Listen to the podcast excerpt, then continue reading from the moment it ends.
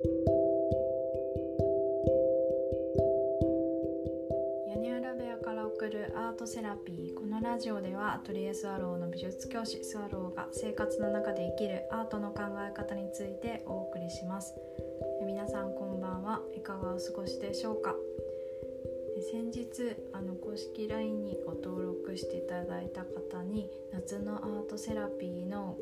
えお知らせをお送りしました。ご応募いただいた方々ありがとうございました、えー、募集は締め切ってしまったんですが今後もあの公式 LINE から、えー、いろんなお知らせをしていきたいと思っています。はい。ということで今日は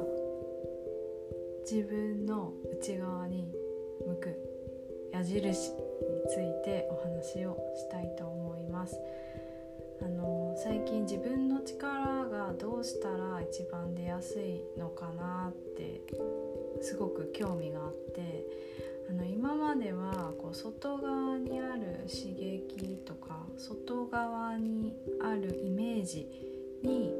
こう一度自分が持っていかれたえー、作用を使って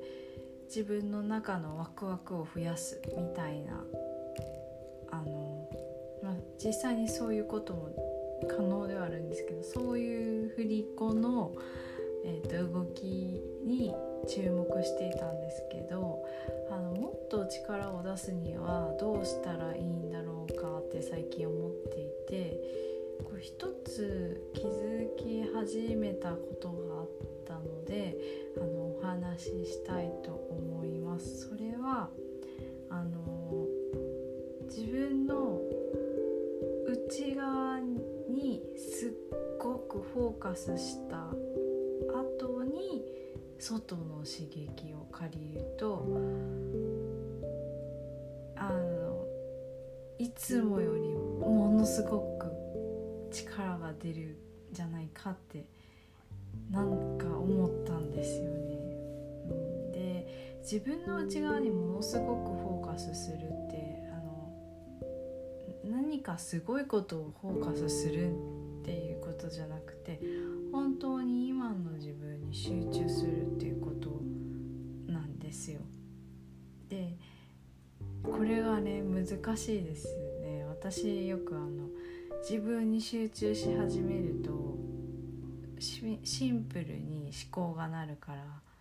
えそういえばあれってどうなってたっけ？とかこう余白の中に次々と雑念の情報が上がってきて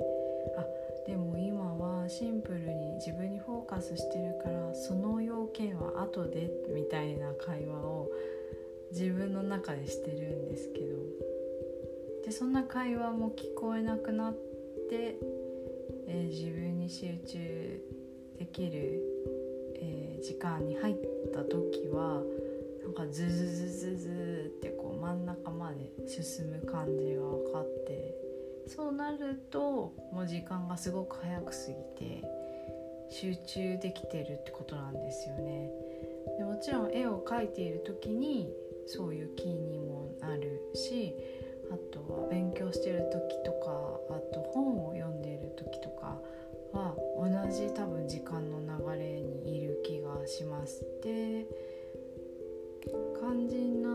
その後しっかり休んだりあとぼーっとする時間を作ると、えー、その後の見える世界が全然違うんですよ。これ何何回かやってみてはいるんですけど最近気づいたのでなんか違うですよね見え方が。ちょっと面白いので えっとこの12週間はこの調子でいってみようかなと思います。またえっとやってみてどうだったか分かったことがあったらお話ししたいと思います。自分の内側に矢印を深く向けた後ちょっと休んで脳を空っぽにしてで少し外の刺激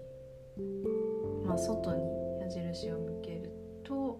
いつもよりバーってこう力がなぜか出るっていうそんなあの仕組みです。最近の、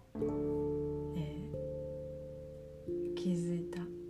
と今日ちょっと話してみました。皆さん同じような時ありますか？もしあったら是非教えてください、えー、最後まで聞いてくださってありがとうございます。それではまた。